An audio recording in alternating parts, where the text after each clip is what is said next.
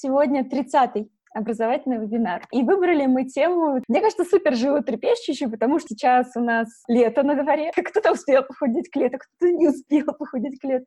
Все, кто старался, вне зависимости от результата, у всех были вопросы, как это в дальнейшем делать так, чтобы это не вызывало стресс, и вообще, как с этим разбираться? Как желательно не наедать лишних килограммов за следующую осень, зиму и весну? Как питаться и при этом оставаться в гармонии с собой и в гармонии с миром? Поэтому я и пригласила Катю. С Катей мы познакомились э, в конце апреля. Обменялись контактами, я подписалась на нее, и я вдруг увидела, как много Катя пишет именно про пищевые привычки, про пищевые зависимости. И она щедро рассказывает, именно делится своим опытом про то, как она сама прошла через все похудения, и через все проблемы там, с экстренными диетами, все проблемы с отказом, в том числе от диет, с набором веса. Вот она про все это тоже, в том числе, надеюсь, сегодня нам расскажет.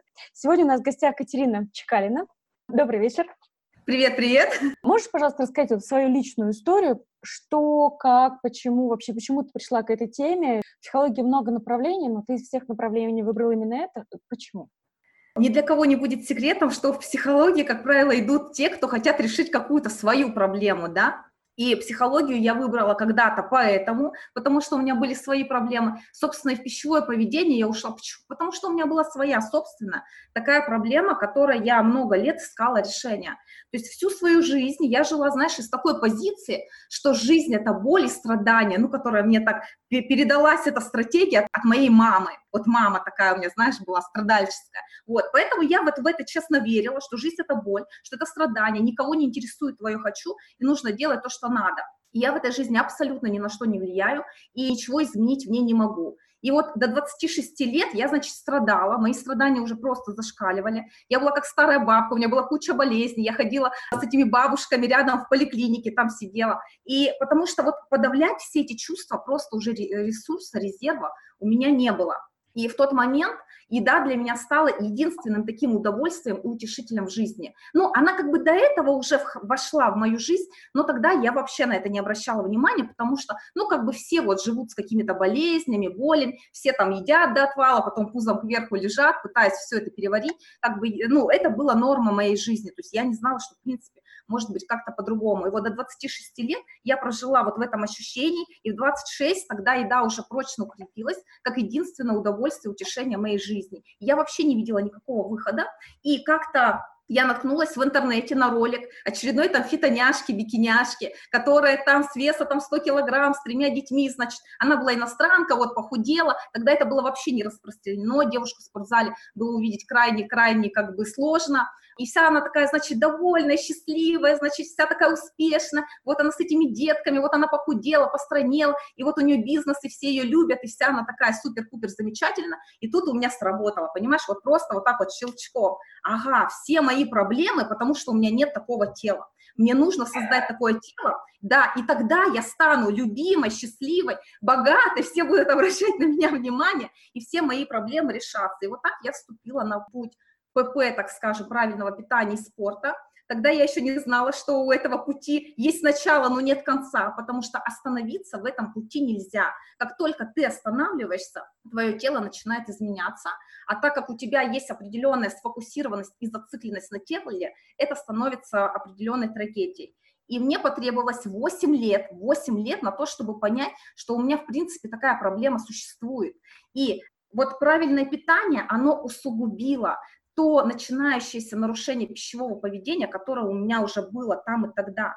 То есть я приобрела компульсивное переедание, это когда а, заходишь в магазин, скупаешь пол отдела сладостей, а потом всю ночь ешь я не могла остановиться. Я не использовала механизм там два пальца в рот, я использовала мизим. Но вот я, вот, вот ты лежишь, тебе просто плохо, ты мизимчика чуть-чуть успокоился и пошел дальше. Вот пока вот это все не прикончишь, ты остановиться не можешь. И такое сейчас а, популярное, знаешь, в нашем 21 веке слово, может быть, кто-то знает, не знает, орторексия, когда есть зацикленность на правильном вот этом питании, и ты очень выборочно относишься к продуктам, то есть ты ешь очень ограниченное количество продуктов, и все, что связано с какими-то другими продуктами, это вызывает просто ужасный стресс, это вызывает там чувство вины, депрессия, раздражение, потому что ты, в принципе, ничего другого есть не можешь. Вот, кстати, вот этот путь, знаешь, он мне открыл одну очень важную истину, хоть мне и потребовалось на него 8 лет. изменения в теле, вот все, что с телом происходит, изменения, они не меняют твою личность.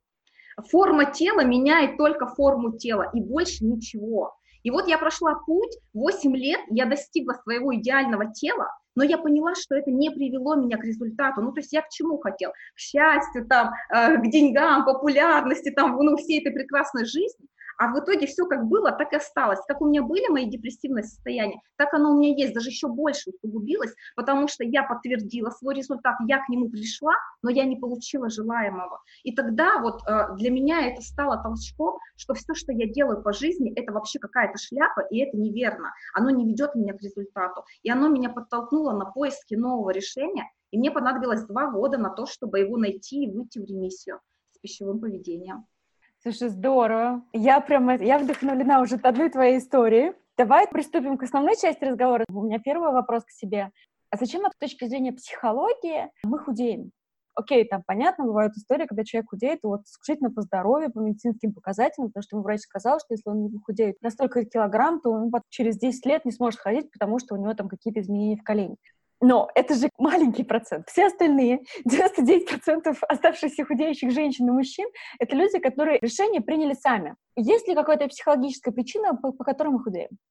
А вот давай я как терапевт спрошу тебя, вот ты же много этим вопросом занималась, зачем тебе нужно было худеть, снижать вес? Давай спросим наших подписчиков, пусть они там тебе в комментариях напишут. Да, ребята, напишите, пожалуйста, зачем лично вы худеете, да, за какую вы собственную цель преследуете, а я пока отвечу на Катин вопрос. У меня абсолютно убежденность, что если я похудею, ну, то есть у меня есть как бы картинка из серии «Я 7 лет назад», если я стану я 7 лет назад, то я автоматически почему-то сразу стану моложе. Я не знаю, как это работает в моей голове, но это честно. Я должна сразу стать моложе. Обязательно у меня будет лучше настроение. Но я буду больше привлекать внимание ну, там, со стороны мужчин и женщин. Потому что я замечаю, что когда ты набираешь вес, на тебя меньше обращают внимание, тебе сложнее уже коммуницировать с людьми. Но я, например, часто хожу на, на, деловые, на деловые мероприятия. И на деловых мероприятиях, вот там неважно, это мужчина или женщина, то есть у меня это не, знаешь, не с целью знакомства, а именно, ну, ты подходишь к человеку, тебе надо с ним о чем-то поговорить, ну, чаще всего даже о чем-то конкретном. И я вот просто знаю, что человека встречают по обложке. И очень важно, чтобы вот первый раз, когда ты подходишь, вы еще что друг про друга не знали, чтобы твоя обложка была такая, чтобы человек с тобой захотел поговорить. Вот я для того, чтобы моя обложка была, чтобы со мной хотели разговаривать. То есть, по сути, ты хочешь получить внутреннее состояние какой-то привлекательности, если про мужчин сексуальности туда же, да, вот это вот ощущение – по сути, ты хочешь получить состояние, потому что ведь состояние привлекательности и того, чтобы на тебя вот обращали вот это внимание, это же никак не связано с внешним видом. Ведь согласись, сейчас вот у нас худеют и худые, и полные, да, и девушка может в 50, в 40 килограмм чувствовать себя толстой, ущербной, некрасивой. Это внутреннее состояние, да. А есть девушки, которые 70, 80, 90, 100 килограмм чувствуют себя супер привлекательным, и у них даже мысль не возникает о том, что чтобы худеть, да. То есть так или иначе, все, что мы в этой жизни делаем, мы делаем ради одного, чтобы получить какое-то внутреннее свое состояние, испытать.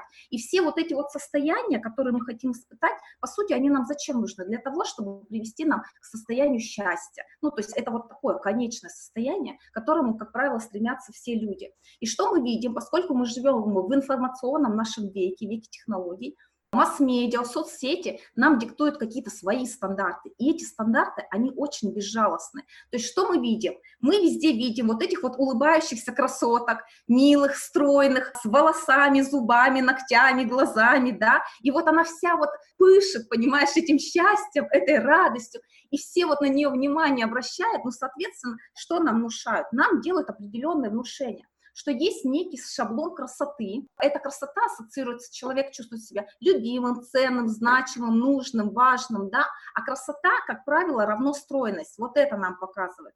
И у человека возникает вот это незамысловатое решение проблемы. То есть для того, чтобы мне обрести счастье, по сути, мне нужно стать стройной. Вот что завязывается у нас в мозге, почему сейчас все активно-то и худеют и встает на этот путь, потому что это нам внушили. То есть девушка, она себя изначально внутри уже как-то чувствует какой-то неуверенной, не такой, неправильной, там, не чувствует своей ценности, желанности, нужности. Или вот вообще, вот что на самом деле скрывается, когда девушка говорит, я ощущаю себя, например, толстой, я чувствую себя толстой, что зачастую под этим скрывается? То есть мы же чувствуем не как таковой вес, мы не о весе говорим, да, потому что все по-разному себя в разном весе чувствуют. Когда человек говорит, я чувствую себя толстой, зачастую за этим скрывается именно ощущение, то есть неуверенность, тревога, какое-то непринятие себя, отвращение, может быть, где-то, безысходность, пустота, слабость, там, стыд, страх, вина, вот что за этим всем скрывается. То есть мы чувствуем не вес, мы эмоции вот эти ощущаем, от которых мы хотим избавиться. Но состояние – это про то, что внутри, внутри нас. И так как нам транслируют извне вот эту вот картинку счастливая равно стройная, у нас мгновенно вот срабатывает вот эта вот штука, что для того, чтобы мне все это получить, мне нужно постройнеть. Потому что я сама вот этот путь прошла 10 лет назад. Смотри, я тебе немножко зачитаю, что пишут участники. Ольга говорит, вот, кстати, Ольга говорит прям ровно то, о чем ты говоришь. Больше уверенности в себе, так как общество так ставит, что если ухаживаешь за собой, то ты достоин больше внимания. У Светланы очень прагматичный подход. Она говорит, я удерживаю вес, чтобы не менять гардероб каждый сезон. Удобно. А вот Анна пишет, что, во-первых, ей важно здоровье, во-вторых, уверенность. И вот в-третьих, она говорит, удовольствие от того, как я выгляжу. Но вот это же вроде, по идее, не то, что идет извне, но это, наоборот, вроде идет изнутри. Так ли это? Или это тоже все-таки извне? Удовольствие, как я выгляжу, удовольствие от себя. Человек – это внутреннее тоже состояние. Здесь знаешь, какой может быть момент? То есть если девушка раньше была стройной, а потом по каким-то причинам она набрала вес, у нее может быть вот это ну, непринятие себя, потому что есть ощущение, как будто это не я и а, у нее будет портиться вот это ощущение внутреннее свое. Здесь может быть такое. Но если человек всегда имел свой вес и говорить о том, что вот мне нужна вот эта вот эстетика, я себя буду как-то по-другому там чувствовать, это самообман на самом деле, потому что про состояние это то, что у нас внутри. Я еще, знаешь, два слова скажу про уверенность, потому что все, когда спрашиваешь, что ты хочешь, я хочу уверенности. Но что такое уверенность? Уверенность – это вера в себя, то есть доверие своему разуму. Я либо доверяю своему разуму, либо не доверяю своему разуму. Все, как тело может влиять на разум? Ну, ни, никак. То есть это самообман, то, что я буду чувствовать себя уверенной, когда я постройнее, похудею, да. Тогда, смотри, окей, мы поняли, что чаще всего мы хотим не похудеть, а каких-то других целей, а похудение является в нашей голове тем средством, с помощью которого мы это достигнем происходит подмена понятий. Окей, тем не менее, возвращаясь к теме похудения. Мы понимаем, что чтобы мне похудеть, мне нужно следовать достаточно строгим системам питания. И появляются большие ограничения в еде. Да, как, как с точки зрения, там, у кого-то колораж, у кого-то отказ от какой-то категории продуктов, да, у кого-то отказ, в принципе, от большого пласта продуктов, например. Некоторые не едят больше вообще крупнозерновые. Я, честно, перепробовала все системы. Я сидела на системе палео. Я даже на кето попробовала, но недолго, когда много жиров. Я пробовала низкожировые диеты, безуглеводные диеты. Еще был опыт с буч-системой, как подопытная мышь. Я на, на себе поставила просто все эксперименты мира, которые можно было сделать. И вот здесь возникает вопрос. Да, мы поняли, что есть гонка за какими-то другими целями, но все равно в гонке за этими целями мы, получается, ставим себе очень много ограничений. Но самое страшное состоит в том, что след, следом за этими ограничениями всегда приходят срывы.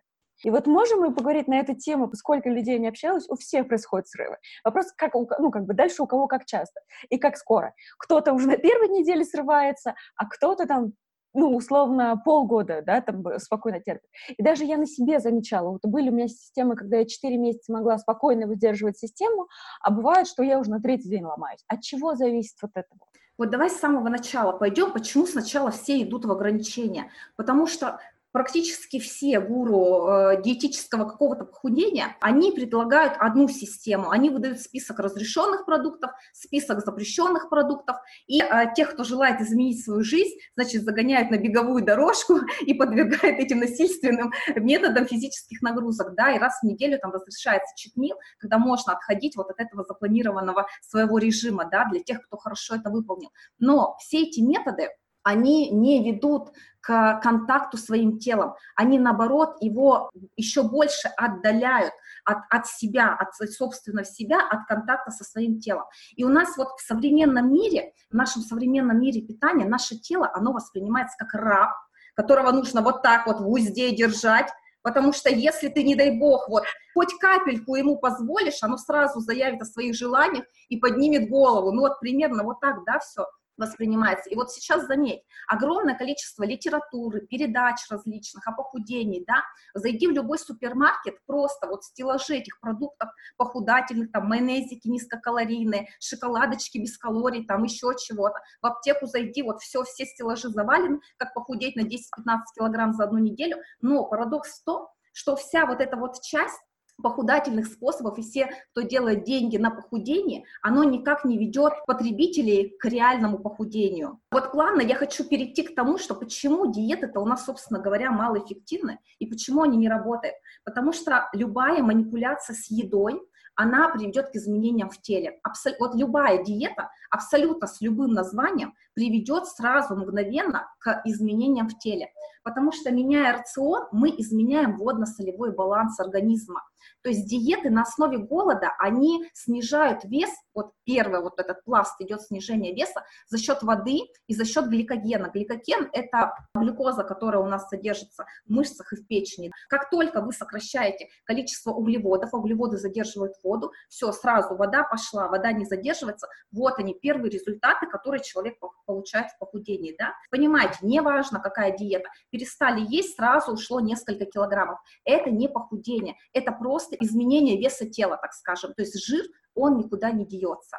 Дело в том, что жир для нашего организма – это вот золотой запас. Вот как для страны золото, да, так для организма и жир. И в первую очередь, когда вы сокращаете калорийность своего рациона, ну и вообще какие-то ограничения в еде, что происходит? Организм веществ недополучает, а жировая клетка начинает сжиматься, и организм начинает сбрасывать мышцы, потому что мышцы, они тяжелые они требуют много питания, их невыгодно содержать.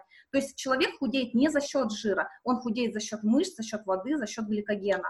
Но здесь еще один важный момент. Чем меньше в организме мышц, тем больше жира. То есть как только вы вернетесь к своему привычному рациону, соответственно, все это быстренько вернется, и жира станет еще больше, потому что мышц стало меньше на тот момент, пока вы голодали и ограничивали себя в питании. Вот заметь, если брать, например, профессиональных спортсменов, они не голодают, они едят очень много еды. Для чего? Для того, чтобы сохранять мышечный объем. Я вот когда была на подготовке, я ела 5 раз в день, и моя порция была порядка 450 грамм за раз, одна. Я ела раза в три больше мужа. Дальше, почему все эти диеты, они неэффективны и почему происходят срывы? Дело в том, что мы же а, существа-то эволюционный, биологический вид. И вот раньше кроманьонцы, наши предки, которые были, вот им, чтобы поесть, им нужно сначала добыть еду. Но мамонты тогда пробегали не каждый день. И для того, чтобы выжить вот в этих условиях голода, организм адаптировался накапливать, сохранять вот эту энергию в виде жировых отложений. Это биовыживательный процесс. Поэтому для нашего организма голод – это всегда сразу СОС, СОС, СОС, сигнальная система, потому что это опасно для выживания, это угроза. И он сразу включает все механизмы сохранения там а, всех режимов, замедляет все обменные процессы для того, чтобы обеспечить выживание и сохранить энергию. Поэтому просто так организм жиром не расстанется ни за что, ни при каких обстоятельствах. Дальше, значит, про ограничения. Почему происходят срывы? Потому что возникает такой психологический механизм защиты, как сопротивление. Сопротивление от любых каких-то жизненных изменений. Почему? Потому что все, что происходит, какие-то изменения, небезопасно. У нас, как эволюционного вида, две цели – выжить и размножиться. Это вот то, на что работает наша биологическая часть, наша составляющая. Поэтому как только человек вносит в свою жизнь какие-то изменения, сразу включается сопротивление, потому что это угроза, это небезопасно опасно. Тем более то, что касается еды, это первая вообще самая биовыживательная цель, да, еда, которая, собственно, нам и обеспечивает функционирование. Поэтому организм тщательно, сразу, моментально включается в процесс, чтобы вернуть организм в гомеостаз, вот в эту постоянную свою среду. Поэтому, собственно, и происходят срывы у человека. А то, насколько долго человек держится, ну, здесь, знаешь, некоторые говорят, типа, про силу воли, да, немножко заденем этот вопрос. Некоторые говорят, у меня силы воли не хватает. Но на самом деле все, что касается еды, тут сила воли вообще неуместна, потому что это физиологический процесс, да. Ну, мне, мне всегда хочется сразу сказать, вот вы попробуйте силу воли применить к походу в туалет. Ну, вот потерпите недельку, не ходите в туалет. Как бы у вас что с вами произойдет? Ну, будет такой же срыв. Вот, как и в еде. Ну, ты знаешь, здесь же на самом деле в чем сила воли выражает? Не в том, что мы хотим есть. Я как раз, знаешь, даже не про похудение, там, где люди там одни салатные листики едят. У меня, например, там сейчас я там система, на которую я использую, я, я надеюсь, что, может быть, после нашего вебинара что-то поменяется, она у меня предполагает там 1400 калорий. Это достаточно много. Ну, то есть это, это, не, это не голодовка. То есть я могу там и сладкое себе позволить, еще что-то. Вопрос состоит в том, что периодически все равно, знаешь, вот такое ощущение, что внутри сидит маленький такой чертик, знаешь, и как бы ты вроде там все время со своим ангелочком там сидишь, худеешь, правильно питаешься, все только крупы правильные ешь, зелени много, следишь за там балансом, чтобы у тебя белков было нормально по, по, по весу и так далее. И потом периодически, как только, знаешь, твой ангелочек просто отвернулся на секунду, вылезает этот маленький чертик и говорит, давай срочно наедимся, не знаю, колбасы с хлебом, давай там, не знаю, еще что-нибудь, шоколадку, шоколадку давай ешь. Ну, понимаешь, то есть это не история про то, чтобы типа мы что-то не едим, а проблема именно состоит в том, что сначала ты такая примерная, а потом у тебя происходит срыв именно, ну, вот на запрещенный, например, продукт. Или же по калориям, например, хоп, и ты там еще плюс тысяча в день. Ну, то есть это не про голод, то есть я, в принципе, сыта. Ну, потому что организм пытается вернуть тебя в естественную среду. Вот смотри, у наш, наше сознание, наш мозг пытается, точнее, вот эта вот логическая часть нашего разума пытается все поработить, все тело, всю чувственную составляющую, все, что ей не подлежит, вот где хоть немножко можно залезть, она пытается поработить и как-то это объяснить, да, вот эти вот шаблоны какие-то, какие-то стратегии, планы питания и прочее, да, но мозг этому сопротивляется, опять-таки, потому что это завязано на биовыживательном процессе. Вот смотри, ты задумывалась когда-нибудь над таким моментом, что все, что связано с едой, питанием, с продуктами, это чувственный процесс. Ну, то есть вот логически ты можешь съесть тарелку каши на воде, вот оно правильное, да, и идеальнейший завтрак, все питательные вещества, вот лучше просто не придумаешь. Вот ты сто процентов знаешь, что твое, твое тело все получило, оно может работать, двигаться и прочее. Но удовлетворения нет, постоянно возникает вот это желание, что-то хочется, что-то хочется. И вот ты уже эту тарелку каши, вот ты уже этот хлебец, вот ты уже творожок сверху, уже яблочко, а вот все равно удовлетворения нет, вот все равно хочется, хочется и хочется. Почему так происходит? Потому что у нашего, наш организм, он уже сразу создан мирозданием для того, чтобы прийти к тому, что нам надо в этой жизни. Мы наделены всем необходимым для того, чтобы обеспечить себе выживание. Выживание — это безопасность, а безопасность — это комфорт. То есть у нас есть глаза, там, нюх, вкус, слух, тактильная часть. У нас есть сигналы тела, голод и сытость и у нас есть чувственная составляющая, чувство эмоций, да. Так вот, у нас есть два единственных и естественных сигнала, которые регулируют наши взаимоотношения с едой, телесных сигналов. Это голод, который сообщает нам о том, что питательные вещества закончились и нужно восполнить, да. У нас есть сытость, которая сообщает о том, что питательные вещества, все, достаточно поступили, все, я бодр, я готов действовать, творить, производить и все прочее, да. И у нас есть еще такая чувственная составляющая, как аппетит. Аппетит переводится как страстное желание. То есть мы, это страстное желание, у нас же постоянно меняется. Сегодня я одно хочу одного, завтра другого, и в течение дня мы что-то разное хотим. Почему? Потому что мозг подает сигнал, какой необходимо выбрать продукт для того, чтобы максимально насытить свой организм всеми питательными веществами, витаминами, микроэлементами, которые смогут поддержать его максимальный уровень здоровья. Вот я с тобой соглашусь, но вот если говорить именно в этом ключе, получается, что кашка на воде, она ведь закрывает голод. То есть я поела кашку на воде, и у меня вроде как голод ушел. Но что же мне тогда все равно на сладенькое-то тянет? Какой у меня еще рефлекс срабатывает, что мне все равно нужно сладенькое? аппетит, потому что у нас же еда завязана на удовольствии, это же выживательный механизм. Почему мы от еды получаем удовольствие? Потому что раньше нужно было за еду добыть сначала, пойти на охоту, зарубить этого мамонта, убежать от диких животных, и для того, чтобы человека стимулировать на это действие, природа нас наградила вот этим желанием и удовольствием. от еды, понимаешь? То же самое, как от секса, да? Для чего у нас мы от секса удовольствие получаем? Чтобы выполнять вторую нашу эволюционную цель – размножение. Вот то же самое с едой. То есть еда – это биовыживательный механизм. И как только вы от еды не получаете удовольствия, биовыживательный этот механизм, он закрывается. И здесь начинаются апатии, депрессии, потому что не выполняется главный эволюционный закон выжить. Зачем ты тогда здесь, если ты не выполняешь свою главную цель, свое предназначение? Хорошо. Мне нравится история про чувственную составляющую. Тем не менее, по моему ощущению, ведь проблема же не в том, что я ем шоколад, да? Если бы я съела дольку шоколада, да, удовлетворив свою потребность получать удовольствие и а, продолжать выживать, Проблема же не в этом. Проблема состоит в том, что когда к шоколаду идет там бургер, к бургеру добавляется, я не знаю, что тортик и так далее. То есть когда вот этих вот а, аппетитных штук в рационе в дне или в неделе становится слишком много. Ведь в этом же проблема.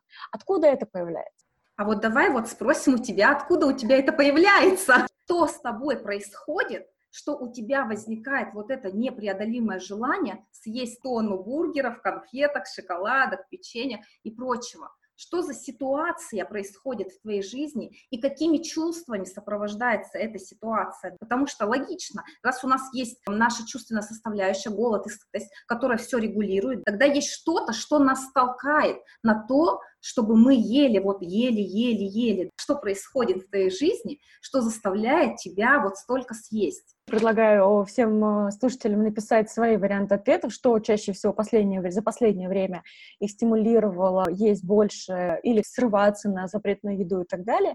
Я пока расскажу свой опыт. Ну вот на днях у меня это было абсолютно на нервной почве, то есть я на нервной почве пошла и купила запрещенных продуктов и их поела. Я четко знаю, что у меня есть там две категории продуктов, что если я стрессанула, я пошла, это поела, я очень быстро закрываю этот стресс. Кстати, еще бывает вот на этих моментах, вот типа, когда я, например, чувствую себя неуверенно в себе, ну, все вот эти истории там, одиночество, какие-то там обиды, я тоже, я очень прям вообще знаю точно, что у меня есть привычка и пойти заесть это. А еще, когда наоборот, такой момент как бы победителя, что типа я молодец, я что-то сделала хорошо, и что мне надо сделать? Я в этот момент иду и говорю, ну, раз если молодец, то можно и тортик себе позволить. Хотя я понимаю, что, ну, условно, например, два дня назад у меня была депрессия, я там уже позволила себе тортик. А вот Ольга пишет, желание сладкого не только из-за настроения, у меня это просто желание сладенького на языке. Именно язык диктует сигнал. Вот, видишь, у Ольги, например, не эмоциональное состояние. Но когда язык диктует сладенькое, это логично. Есть какое-то желание вот восполнить это сладкое, но, как правило, для того, чтобы удовлетворить сладкий вкус, нам достаточно небольшого количества, там несколько долек шоколада, там 2-3 конфетки, и, как правило, все, человек доволен.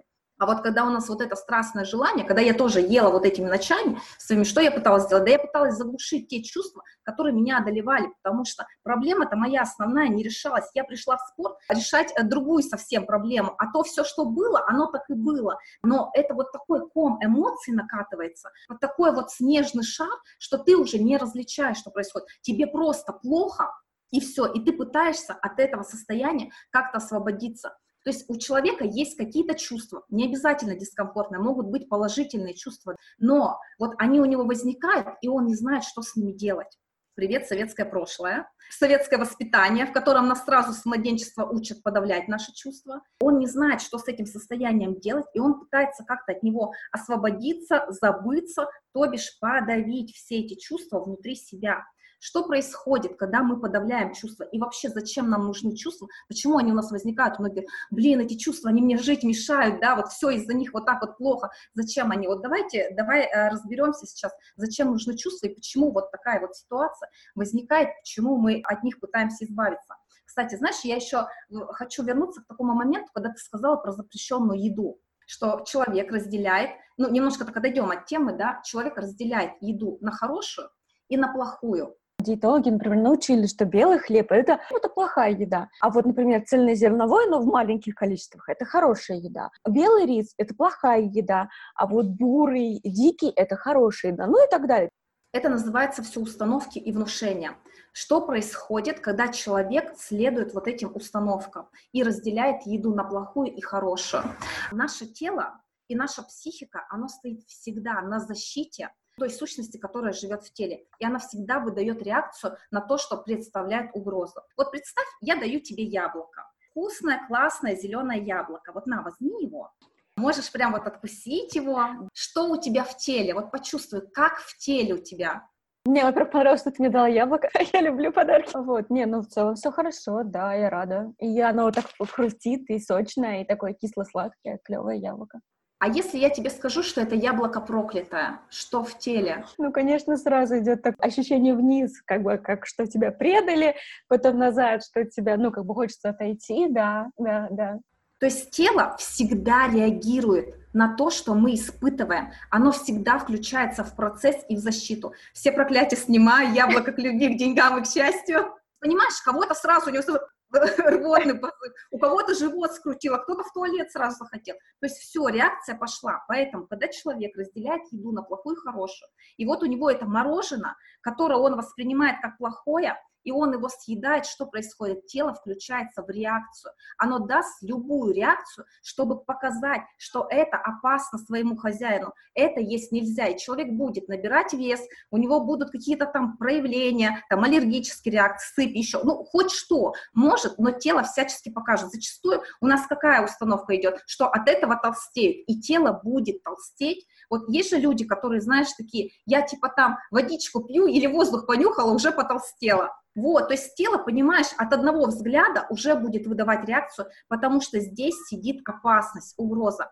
Второй момент, почему человек хорошо подсаживается на эту штуку, что еда есть плохая, еда есть хорошая. Потому что внутри уже у человека есть ощущение, что я какая-то плохая, а он его может не осознавать но внутри оно есть, и он пытается освободиться от этого состояния. И это идеальный вариант. Вот она уже плохая еда, хорошая, и если я буду есть хорошую еду, компенсаторный механизм срабатывает, то я типа хорошая, но постоянно в ограничении этом нельзя находиться. Мозг все равно будет возвращать тебя в естественную эту среду обитания, в свой гомеостаз, и рано или поздно наступит момент, когда тебе захочется что-то другого. И вот человек съедает, и он снова чувствует это ощущение «я плохая», ему хочется освободиться от этого, очистить очиститься. Потому что что с плохими делают? Их, как правило, наказывают. Из детства стратегия идет. Когда-то родители нас считали плохими, потом они нас наказывали, и эту модель извне человек трансформирует в свой внутренний мир и принимает уже за свою модель поведения, за свою жизненную стратегию, свои личные установки и начинает ее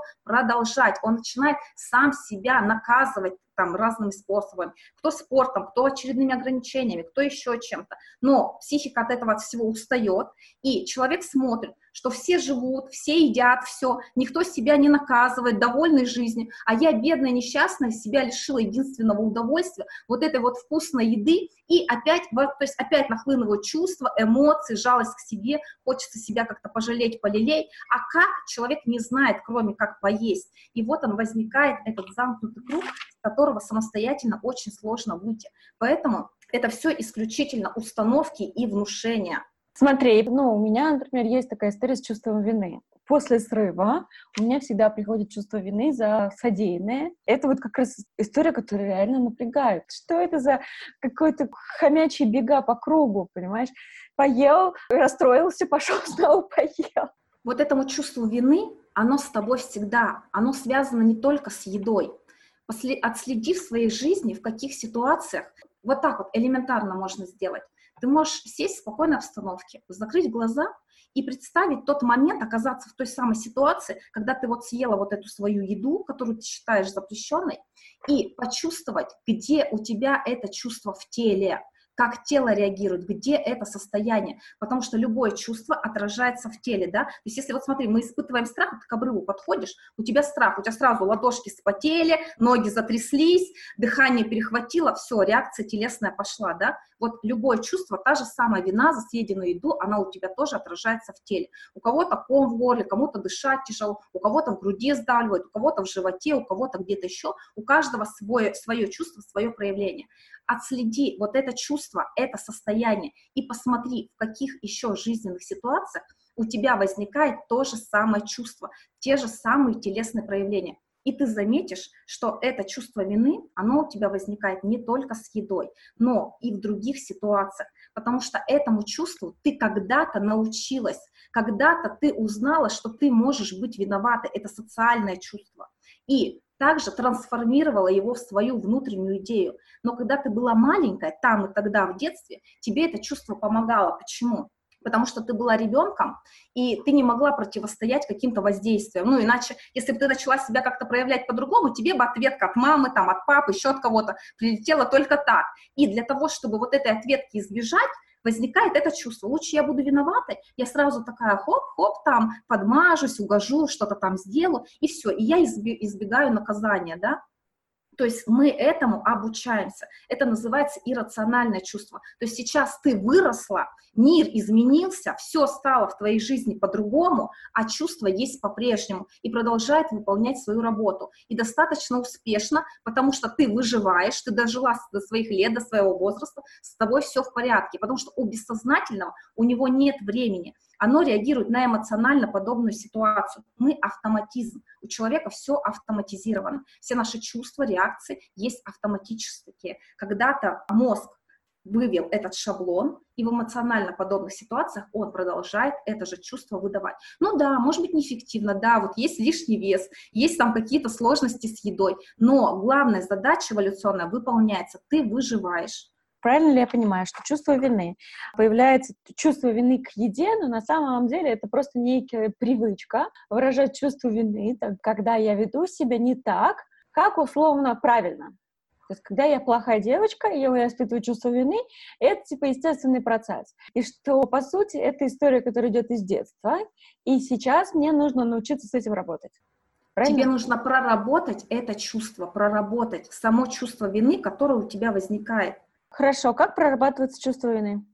Такие штуки прорабатываются только в личных индивидуальных работах с психологом. Почему? Потому что составляет сейчас твой биовыживательный механизм. Можно самой на каком-то уровне поработать, но все, что глубинно заложено, это твой выживательный механизм. И это прорабатывается только в работе с психологом. Те, кто напишут мне в Инстаграм, в Директ, я могу отправить практику, гипнопрактику, где можно поработать с чувством вины после еды. Ну, это такой вот некий там один из шагов, как можно с ним поработать, чтобы вот прочувствовать вообще, откуда идет это состояние, туда войти в ту ситуацию, посмотреть, что там, и поработать там, с новыми чувствами прожить эту ситуацию и выйти здесь сейчас. Тогда смотри, вот можем тогда вернуться обратно, мы просто как раз ну, на теме плохой, хорошей еды сошли немножко с темы. То есть я сейчас кра- кратко проговорю все, что я сейчас поняла, что в первую очередь, когда мы хотим похудеть, мы всегда чаще всего хотим не похудеть, а достичь каких-то других целей. Второе, что я себе отметила, что чаще всего у нас нет контакта с телом, и мы не чувствуем голод, сытость, аппетит, а это естественное проявление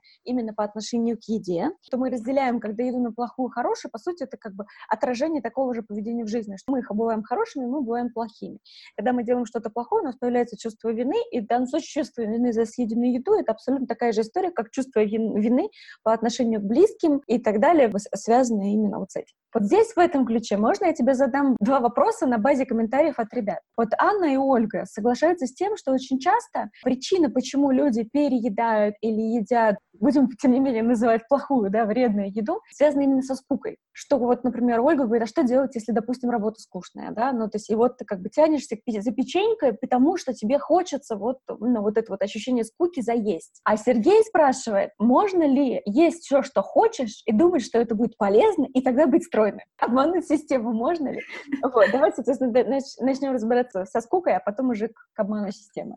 Нет, давай сначала с обмана системы, потому что со скуки будет там много, вот, а с обмана системы можно, вот я ем все, и я, вот мой вес не меняется. Я сегодня выложила фотографию, где я была на строгом спортивном режиме питания, и где я была тогда тоже, когда я ела все, и все было в удовольствии, и разницы практически не видно. Да, может, потому что лишний вес, он появляется не от шоколадок, печенья, как я уже говорила, а от их количества. Если вы будете есть вне потребности своего тела больше, чем того требует организм, то, естественно, обмануть не получится. А если вы будете есть по чувству голода и сытости, и есть все, тогда вы лишнего никогда не наберете, поверьте мне. Теперь возвращаемся к скуке и к чувствам. Вот скука — это чувство, да, что такое чувство? Это сигнальная система, которая мотивирует нас на действие, чтобы человек совершил действие и оказался в комфорте, потому что опять комфорт — это безопасность, а безопасность — это выживание. Что такое скука? Скука сообщает нам о том, что в жизни нет значимых изменений. Если это касается работы, то работа неинтересна, и оно мотивирует на действие. Соверши действие какое-то, которое приведет тебя к комфорту. Найди интересную работу или внеси в свою жизнь изменения значимые.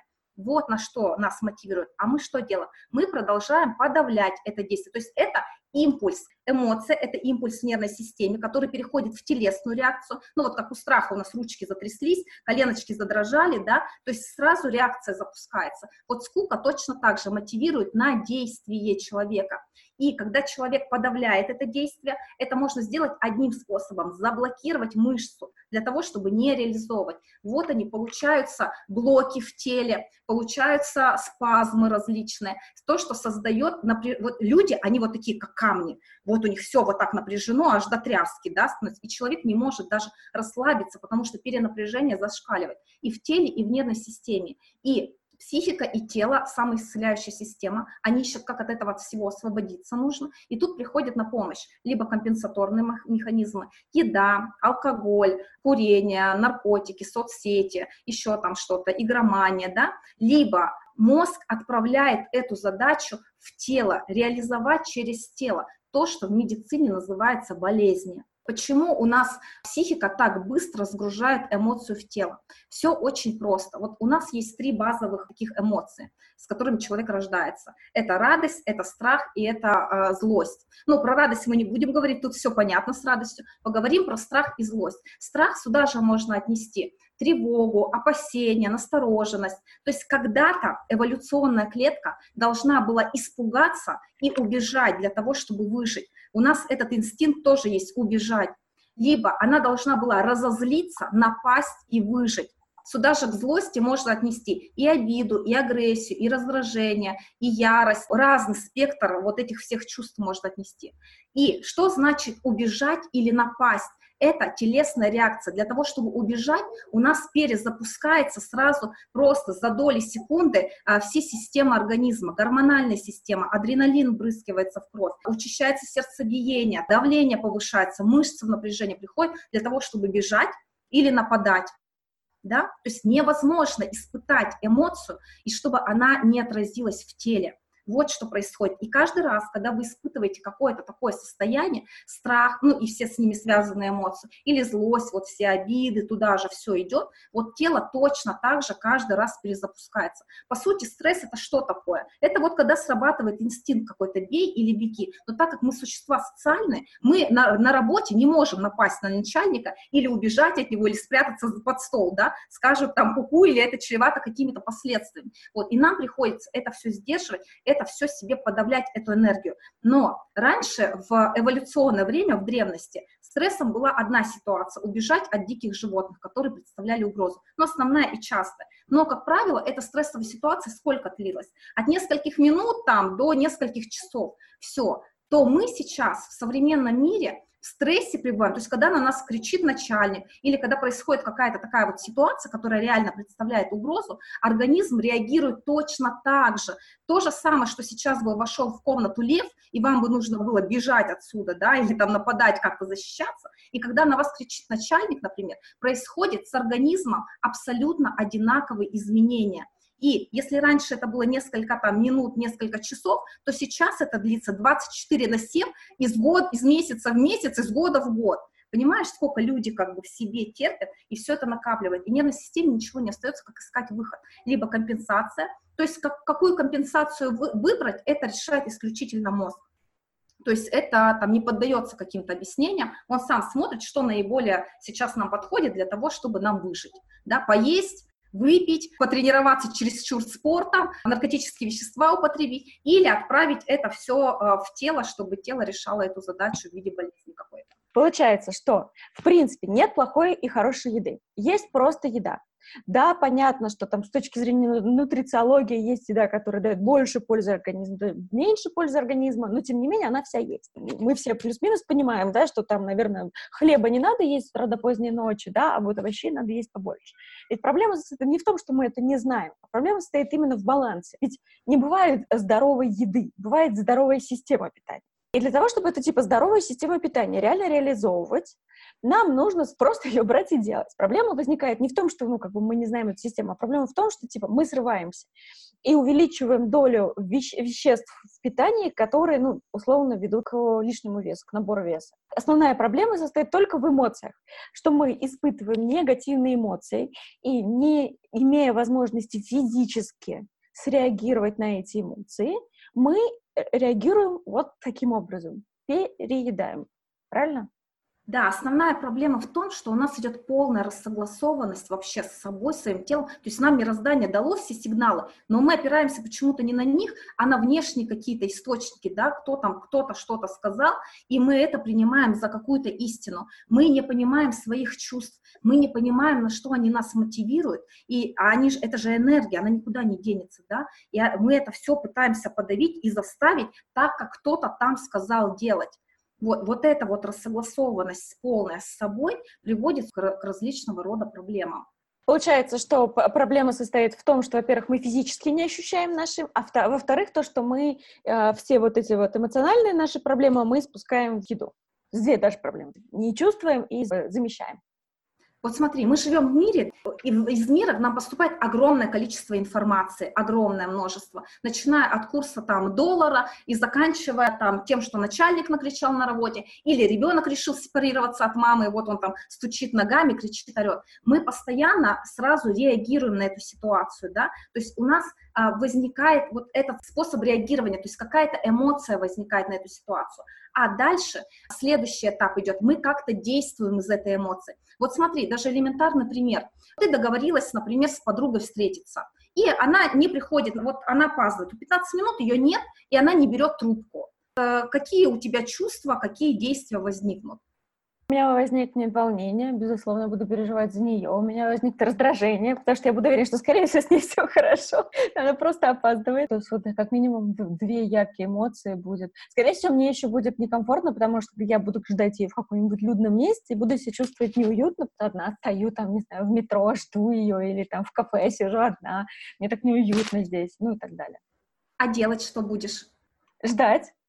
Вот смотри, это лишь один вариант, да, вот можно попросить написать там наших э, слушателей, как бы они отреагировали. Кто-то скажет, юху, отлично, типа, могу заниматься своими делами и побежит дальше. Кто-то сразу запаникует и скажет, наверное, что-то случилось, начнет обзванивать там всех друзей и прочего. То есть это способ реагировать, ситуация одна и та же, а каждый отреагирует на нее своими чувствами, и из чувств пойдут действия.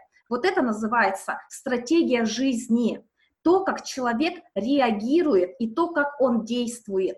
И у нас есть такая штука, когда у нас возникают какие-то чувства, и мы не знаем, что с ними делать, женщины вот прибегают чаще всего к еде, да, то есть страус голову в песок, э, девушка сразу к еде. У мозга нет вариантов действия, как можно по-другому сейчас справиться с этими чувствами, пока вот не пришло какое-то адекватное решение этой ситуации да, то есть у нас одна стратегия – поесть, поесть, поесть, поесть. Только чувства нахлынули – поесть, поесть, поесть.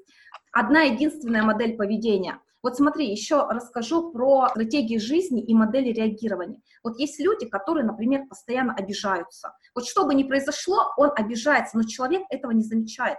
И кто-то может говорить, это вообще, это все люди меня обижают сами, я бедная несчастная жертва, меня нужно защищать, оберегать, а вы еще больше на меня нападаете. И вот, вот оно состояние, да, способ реагирования на обстоятельства, и из этого способа идет реакция. Пошла, например, поела, потому что других вариантов нет. Либо кто-то может обижаться и делать вид, нет, мне не обидно, нет, и вот он в себе эту обиду носит, нет, мне не обидно. Ну, знаешь, да, есть такие люди. И вот его, вот он это копит, копит, копит, его вот уже раздувает от всего этого, он не знает, что с этим делать.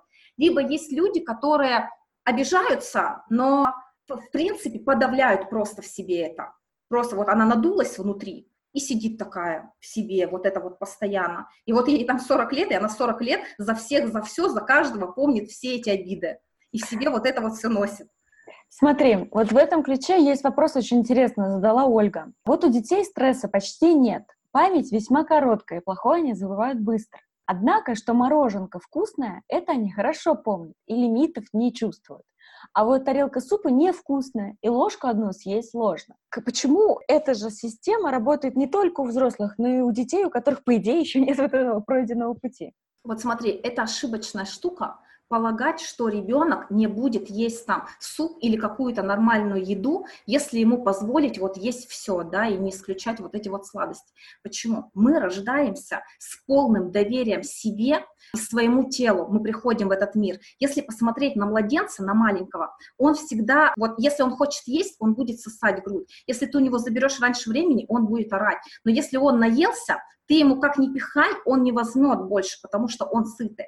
Но как ребенок только рождается, у нас в этот процесс начинают вмешиваться взрослые со своими какими-то идеологиями, нормами, правилами, стандартами, педиатр опять со своими там нормами. Это можно, это нельзя, это вот в таком количестве. Потом вот если взять Советский Союз, мало кого вообще грудью кормили. Почему? Потому что не было информации, и вот ребенок плачет, ой, наверное, он голодный, надо его допоить, докормить, еще что-то подсунуть, сок давали, водичку сладкую давали, молоко пропало. Потому что вместо того, чтобы прикладывать грудь, мама не дает, дает все, все что угодно ребенку, да, он не берет грудь, потому что ему там уже напичкали. Все, вот молоко пропало, сразу перевели на какое-то искусственное питание, на докорм. Все, это все по часам, по времени рассчитываться. Вот, все, пошел весь вот этот сбой системы уже с самого рождения. Раньше, в 1900 каких-то 40-х каких годах проводился эксперимент. Он проводился в специальном детском доме, он был создан специально для этого эксперимента, в которых были маленькие дети от э, полугода до, там, ой, боюсь соврать, там года до двух, наверное, может даже до года.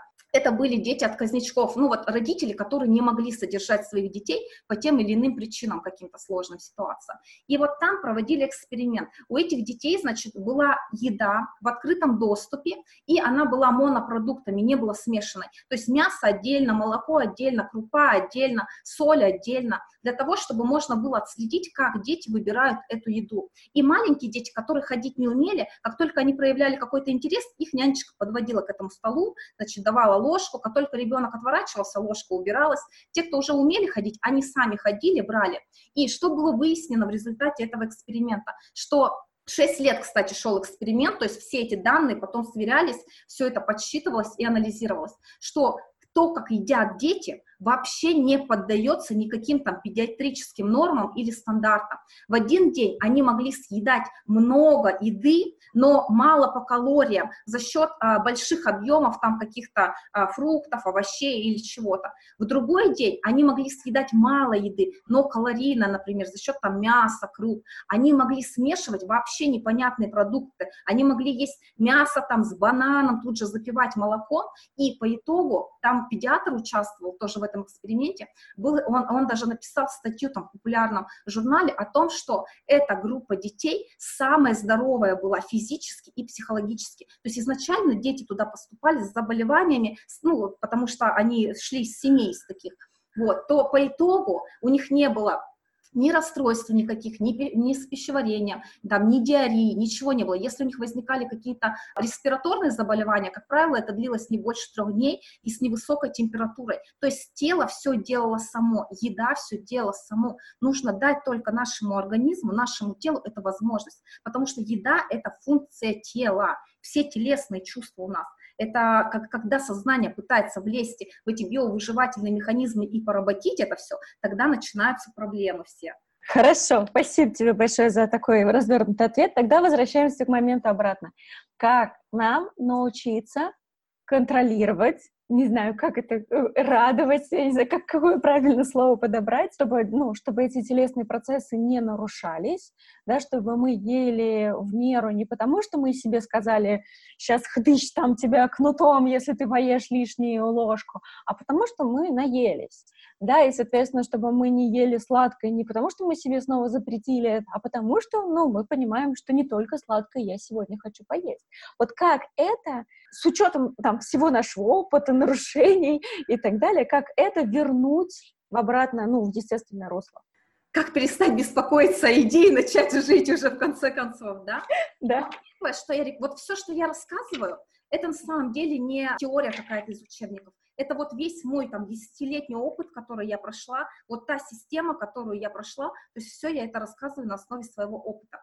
Первое, что нужно делать, это восстанавливать взаимосвязь вообще с собой, со своими эмоциями, со своим телом. То есть первое, это учиться понимать и распознавать свои чувства. То есть если вы чувствуете, что вас несет там по еде, да, вот вы от этого холодильника не отходите, или вы идите, идите, идите, сразу себе стоп, что происходит сейчас, какая ситуация происходит в моей жизни, да, а, какие чувства я испытываю для того, чтобы понять, какие эмоциональные состояния вас заставляют вот компенсировать едой, от чего вы уходите из своей жизни, от решения каких реальных проблем вы уходите. Потому что смотри, например, если а, скука связана с работой, и я вот это вот там все постоянно чайки гоняю и запиваю, ведь это придется поменять работу, это придется столкнуться тоже с определенным дискомфортом, дискомфортно. На это нужно найти решение, и зачастую человеку проще продолжать заедать, нежели двинуться вот в этот весь жизненный процесс и реально решить проблему. То есть здесь нужно отслеживать чувства. Чувства, они сразу подскажут. Подожди, а как это делать? Прям вот мне, мне прям хочется понять конкретно, вот что мне делать. Вот с сегодняшнего дня я там хочу с этим разобраться. Что делать? Вот как мне отслеживать чувства? Я рекомендую вести дневник чувств. Вот на протяжении там нескольких дней, ну неделю, там хотя бы 10 дней. И это уже будет понятно, как вы реагируете на ситуации. Хорошо, есть... как, как ты советуешь? Прямо вот по шагу, как мне вести дневник чувств? Не вечером сесть записать? Утром? Как вот это происходит?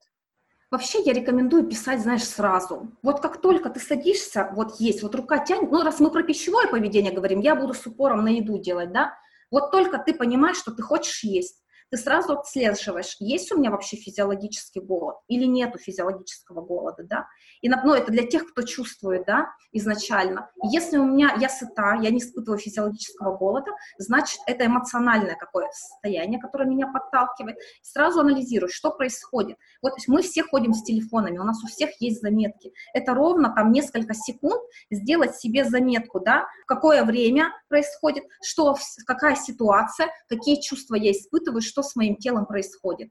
Вот, коротенько записал, потому что в конце дня ты уже все забудешь, что происходило с тобой, забудешь все свои состояния, все свои эмоции. Поэтому лучше это делать сразу. Смотри, то есть получается, вот я, я сейчас прям, вот представь, я пишу 16.00, написал это, там человек разозлил меня, поэтому я хотела съесть шоколадку.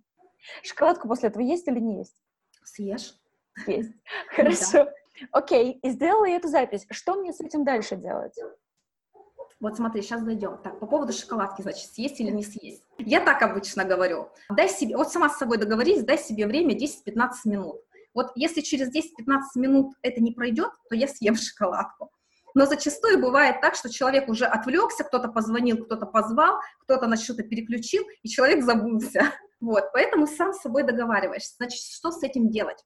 Это даст понимание того, какими эмоциями, какими способами вы реагируете на обстоятельства, и в каких обстоятельствах вы реагируете именно так, и каким действием это ведет. Вы с помощью этого дневника сможете понять вашу жизненную стратегию, которой вы реагируете. А дальше проследить вот эти вот чувства, которые я испытываю, с чем они связаны? Они вообще реальные? Вот у меня реально угроза. Если угроза реальна, значит чувство мотивирует на действие, совершить действие и оказаться в комфорте. Отсидеться не получится. Если мы отсиживаемся, это будет напряжение, которое выльется в те или иные потом психические или физиологические проблемы.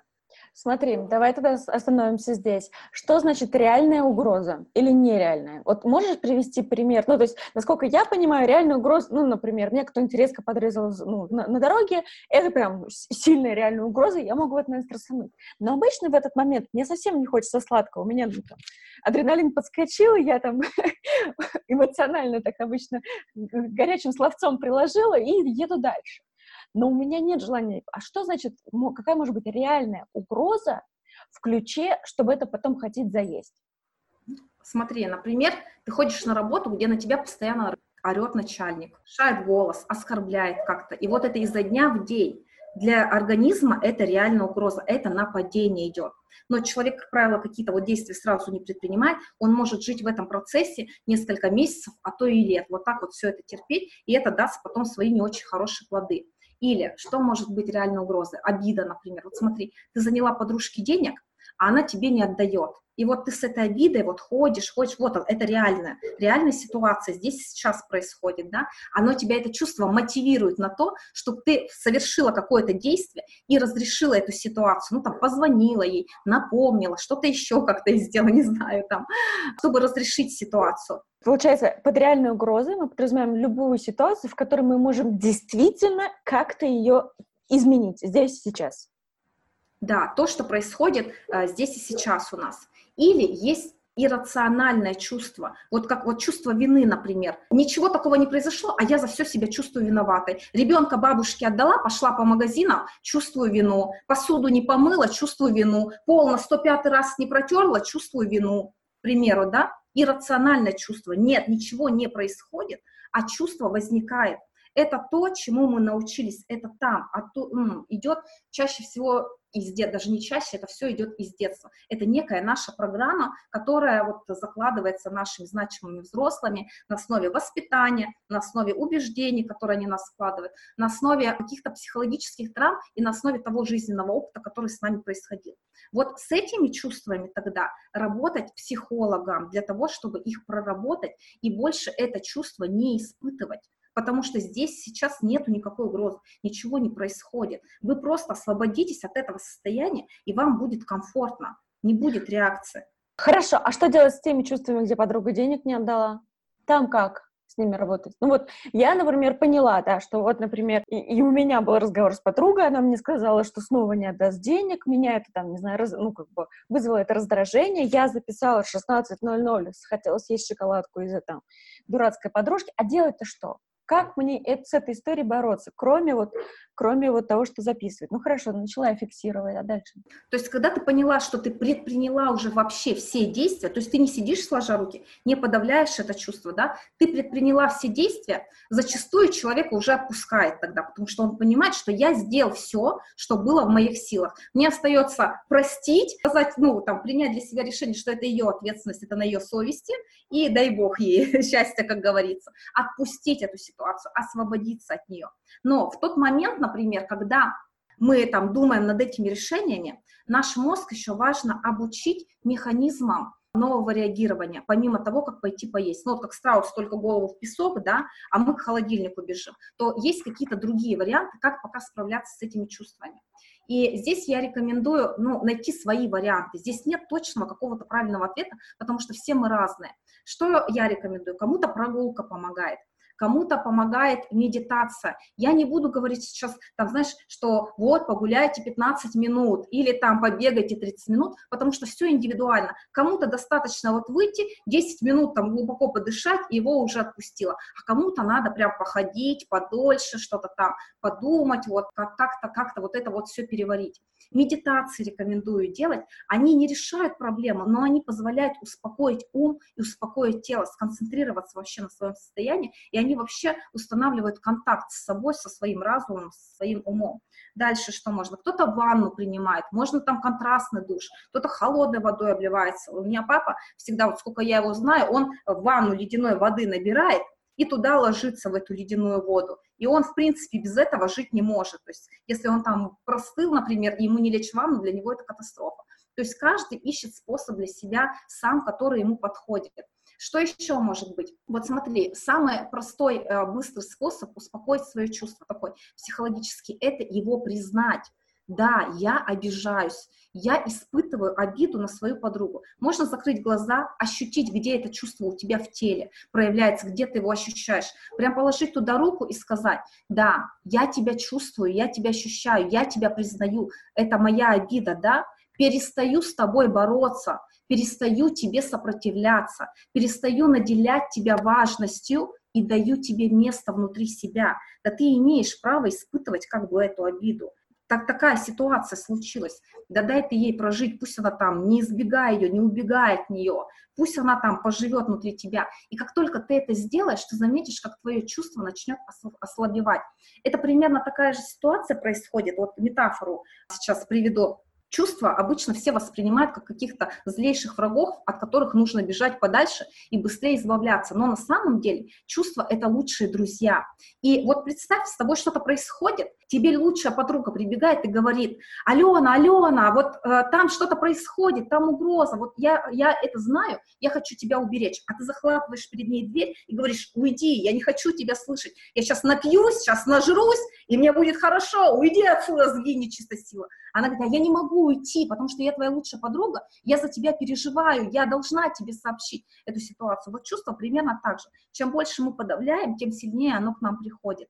Но как только ты скажешь ей, окей, я тебя слышу, да, ты там моя обида, вот за то-то, за то-то, это то же самое, что ты ей скажешь, да, я тебя услышала, дорогая. И она такая идет мимо, и она говорит, слушай, Алена, ну я вижу, что с тобой все в порядке, что ситуация под контролем, ты действительно видишь, что там угроза, да, ну я тогда, пожалуй, пойду, как бы я вижу, что ты сама разберешься.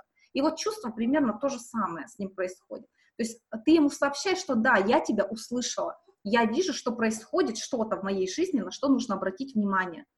И оно начинает ослабевать. Отлично. Идем дальше. Хорошо, вот мы поняли, как работать с негативными чувствами. Но у нас еще была вторая проблема, когда мы не чувствуем голод, э, сытость и, соответственно, а, ну, аппетитом, по-моему, всегда его хватает. Вот что делать с этим, когда мы не чувствуем голод и сытость?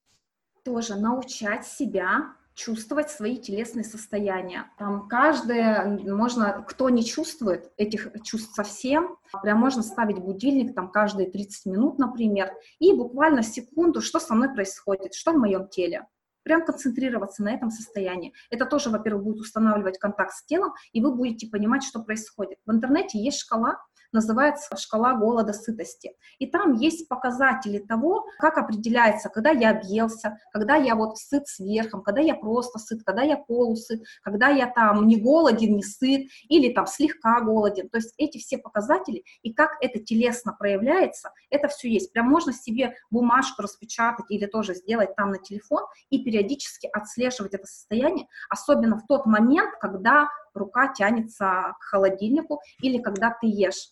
У меня вот просто, пока мы не ушли от шкалы, возник, знаешь, какой вопрос? А вот, знаешь, бывает такой момент, когда ты, вот, например, вдруг, ну, привык, не знаю, вот я привыкла есть каждые 3-4 часа. А бывает, что я куда-нибудь уеду, там, не знаю, долго за рулем, по пробкам, пока там туда добралась, пока здесь забрала, и 6 часов не ела. И я приезжаю домой, у меня, знаешь, бывает аж физически трясет от голода. И, естественно, в этот момент я ем гораздо больше, вот именно, причем я понимаю, это не физиология, это вот тут вот у меня что-то в голове говорит мне о том, что давай наед, съешь, и за, и за то, что ты должна была поесть, и за то, что ты пропустила, за все.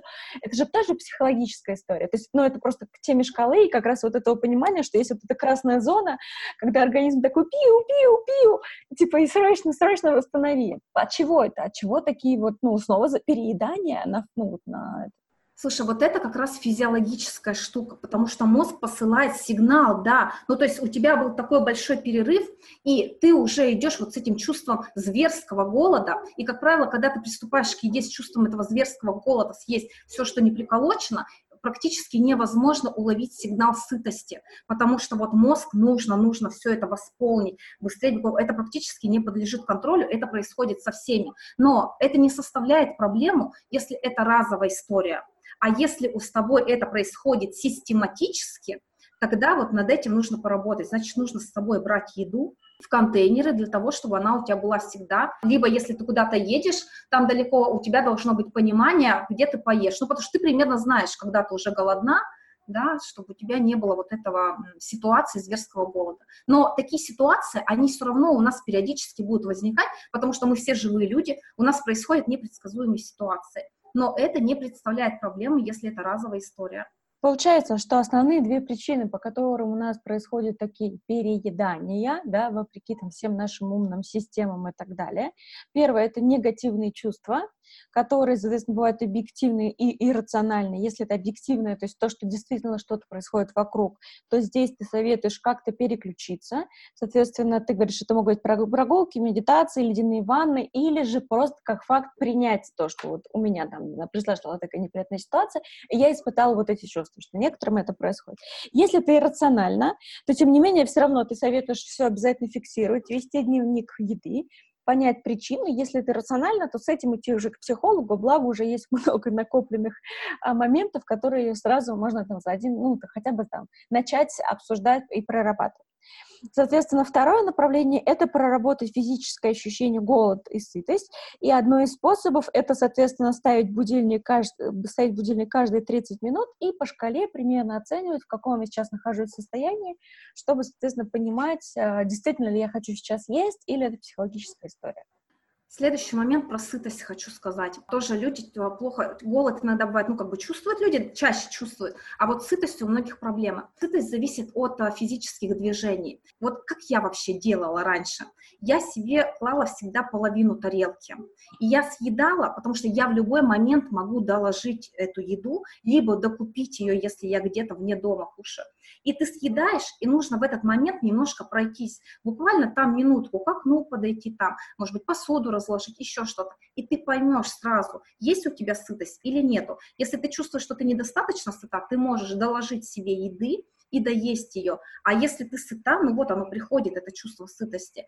И в кафе, в ресторанах я везде перестала заказывать вот сразу вот это меню, вот оно перед тобой, глаза разбежались, и ты вот себе сразу поляну заказал. Обычно же мы еще в ресторан ходим как раз-таки на том состоянии, когда мы уже прям вот есть хотим, вот прям вот, вот чтобы все съесть. То есть я всегда беру одно блюдо, я его съедаю, а потом я уже по своему состоянию смотрю, хочу я или не хочу, потому что чаще всего я не хочу. Но если ты купишь все это, ты будешь себя запихивать, как правило. Да, согласна. Ну вот Мария еще правильно подсказывает, она говорит, что кушать медленно тоже важно, чтобы успеть услышать внутренний голос о сытости. Мне кажется, это важно. Так же, как и с чувством голода, что выпить стакан воды помогает понять, действительно ли я хочу есть, а то, может быть, я просто хочу пить.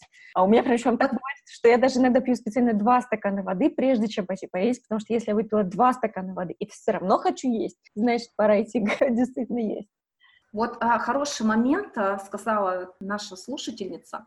Еще важный момент есть без гаджетов без телефона, без компьютера и без телевизора. Потому что в этот момент, когда мы что-то там читаем, смотрим, мы концентрируемся совсем на другом процессе. Мы находимся не здесь сейчас мы куда-то убегаем из этой жизни, и, естественно, так очень легко пропустить чувство сытости. Кроме того, у меня была такая проблема, закрепляется условно рефлекс. Я раньше, когда в найм работала, я ела за компьютером, вот, вот это ПП мое было, мне начальник разрешал все это есть, я носила целые пакеты авоськи, и я постоянно ела за компьютером. Что произошло потом? Я с этой штукой вот долго жила, как только я сажусь за компьютер, даже если я сыта, все, вот у меня прям до тряски начиналось, мне нужно жевать. У меня мозг просто отказывался работать и функционировать, пока я что-то в рот себе не положу.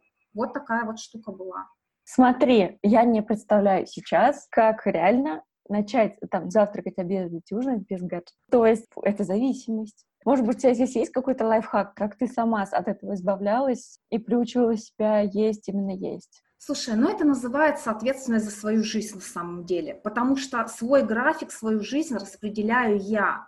И вот лучше выделить там 20-30 минут полноценной еды, полноценного обеда, которого тебе хватит там на 4-5 часов, и ты больше не будешь дергаться к этой еде, нежели ты там что-то с этим гаджетом переешь, перекусишь как-то, потому что зачастую люди даже не едят полноценно. Они пропускают чувство голода или его чувствуют, хватают какой-то бутерброд, себя запихивают, потому что типа некогда, а потом начинаются все эти проблемы. Но это называется ответственность за свою жизнь. Просто принять эту ответственность, что все, что со мной происходит, это, собственно, моих рук дело. Поэтому для меня эффективнее выделить для себя 20 минут полноценной нормальной еды в спокойствии. Это и отдых, во-первых, и комфорт, и я потом еще эффективнее работаю после этого всего, потому что я отдыхаю, я полноценно ем, мне от этого еще комфортнее становится. И результативность повышается. Смотри, вот Евгения писала, я вела дневник несколько месяцев, ну, вот, собственно, дневник чувств она вела. В интернете есть таблица чувств, ну, типа, лучше всего проработать с психологом. Я у нее успела спросить, помогло ли ей это, она говорит, чувства я научилась распознавать, из чего можем сделать вывод, что а, такого особого прогресса не дало. Как ты думаешь, ну, вот, может быть, сразу понимаешь, что могут потом у ребят возникнуть вопросы, если они начнут экспериментировать с дневником чувств, какие могут быть вот там какие-то подводные камни, да, то есть вот что может пойти не так, и какую им дать подсказку, вот, ну вот, окей, там, научилась я записывать свои чувства. Как это реально конвертировать в какие-то изменения?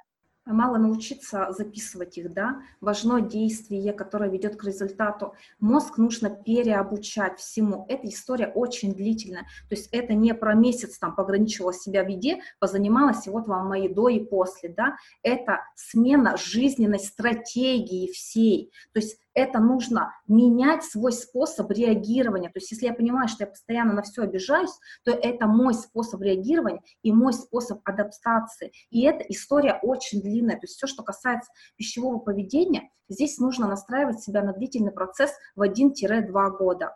Это вот да, это средняя длительность для того, чтобы выйти в ремиссию. К этому нужно быть готовым. Второй момент – а нужно понимать, что когда ты пойдешь во всю эту историю, твое тело будет претерпевать различные изменения.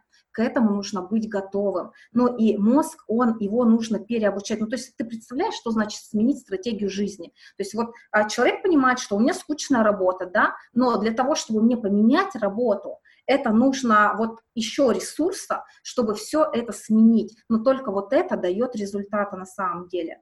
То есть к себе относиться спокойно, к себе относиться с пониманием, что все это такой процесс длительный. Потом все восстановление, связанное с пищевым поведением, оно не линейно, оно не будет вот так вот, как ты такая, хоп, вошла хорошо, подготовилась, вот сейчас я там не ем сладкое, не хочу, и все вот хорошо идет. Оно постоянно будет волнообразно. Иногда тебе не будет хотеться сладкого и много еды, потом у тебя будут опять возникать так называемые срывы, просто с пониманием к себе относиться, что да, я сейчас иду в этом восстановительном процессе, потому что жизнь — это всегда динамика.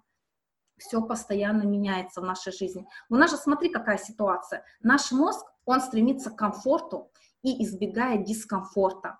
И вот та ситуация, в которой живет каждый из нас, для него есть комфорт, потому что если я сейчас начну как-то что-то менять, в своей жизни, мне придется столкнуться, вот они, полезли все наши демоны, все наши тараканы, страхи, обиды, вина, стыд, там, одиночество, кто что испытывает, да, вот они, все, полезло, вот это, это же мне со всем этим придется столкнуться, то есть нет, мозг такой, не-не-не, да, вообще страшно, опасно, давай-ка мы лучше здесь посидим. Ну вот, вот что есть стратегия жизни, то есть это такой серьезный процесс.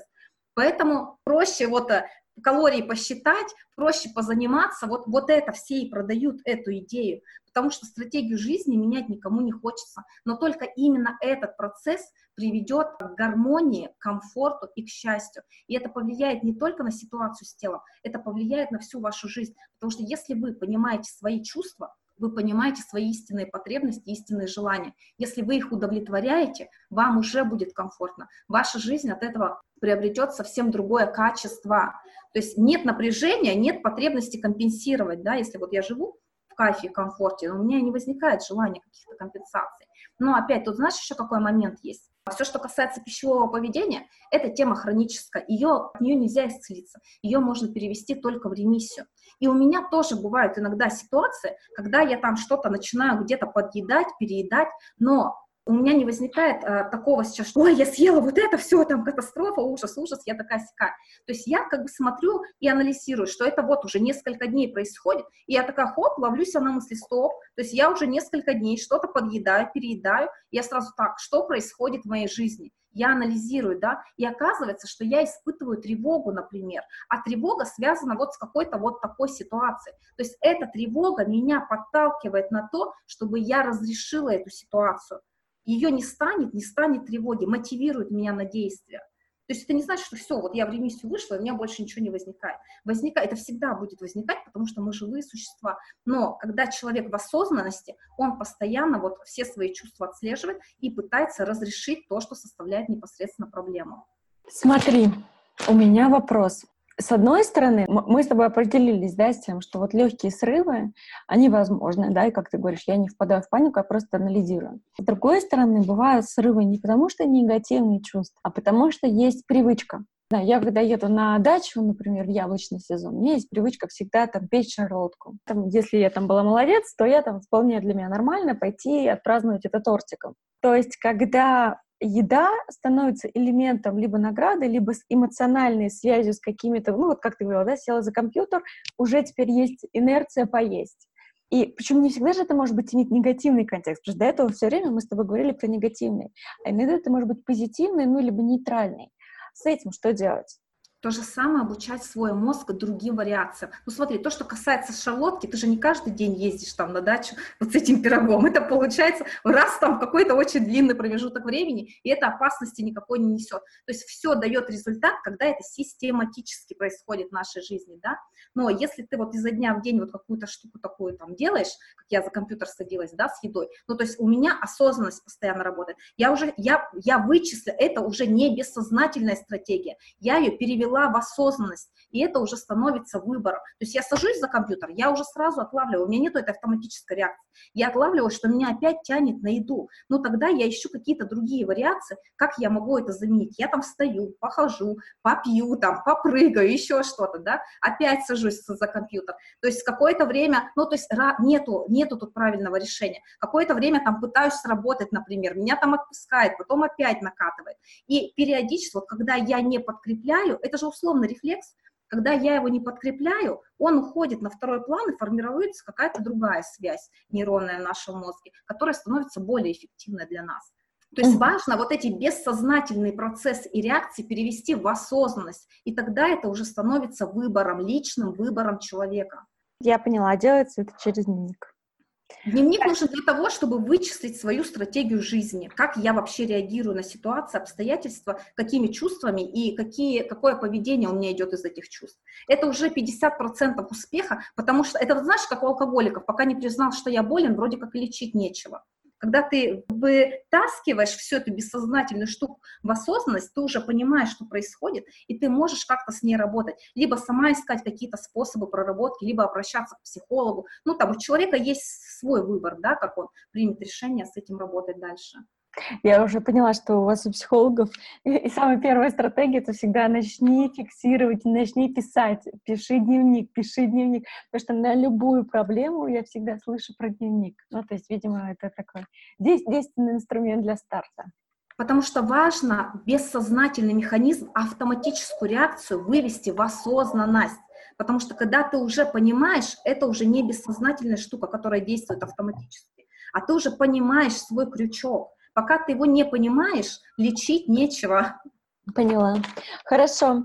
Так, смотрите, ребят, если у вас есть еще какие-то вопросы, на которые Катя не ответила, давайте задавайте. Вижу комментарии, соответственно, Ольга пишет, как же после тарелочки вкусняхи встать и пройтись, это уже сила воли. Анна пишет, фильм посмотреть за едой — это привычка.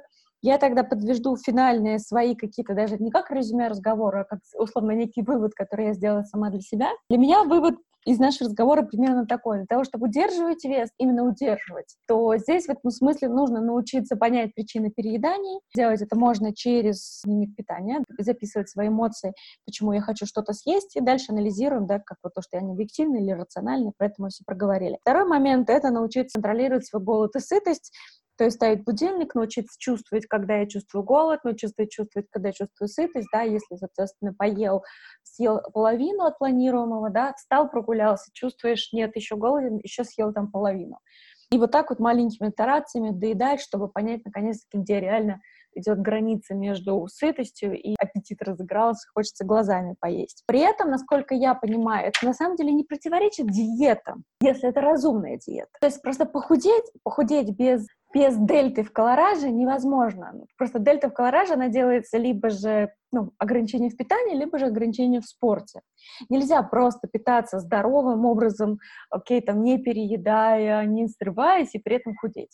Но ты можешь посмотреть на меня, вот я год, получается, уже не тренируюсь вообще, не, у меня даже никакой там растяжки нету, ни бега, ничего. Я целый год просто сижу за компьютером. Я ем абсолютно все, и это на моем весе никак не влияет. Вот, не влияет. Смотри, это как, раз стратегия удержания веса. А я тебе говорю, если похудеть, из-за общения с различными врачами я вывела, типа, такую формулу. Ты считаешь сначала свою норму колоража, при этом она типа считается не по формуле даже, а оптимально именно сходить на биоимпеданс, да, биоимпедансиметрия, где, соответственно, прям реально по твоему телу определяется. Окей, там можно по формуле посчитать. Сделаешь минус 20%. Чаще всего это нормальная цифра. Меня это там 1400. Это, ну, это нормальное питание. Это не жесткая диета. Это абсолютно нормальное рациональное питание, в которое вписывается все.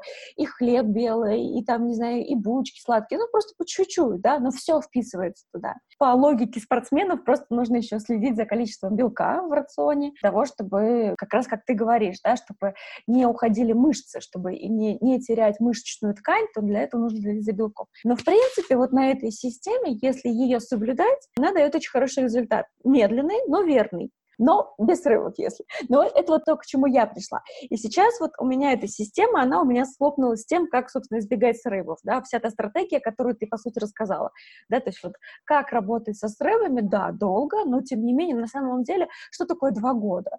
Ну, я реально с десятого года пытаюсь, ну, вот это вот мои качели по, по весу происходят, плюс-минус, плюс-минус. Ну, как бы уже, уже девятый год пошел. Если я это научилась бы 7 лет назад, ну, 9 лет назад, и 7 лет назад я бы уже решила эту проблему.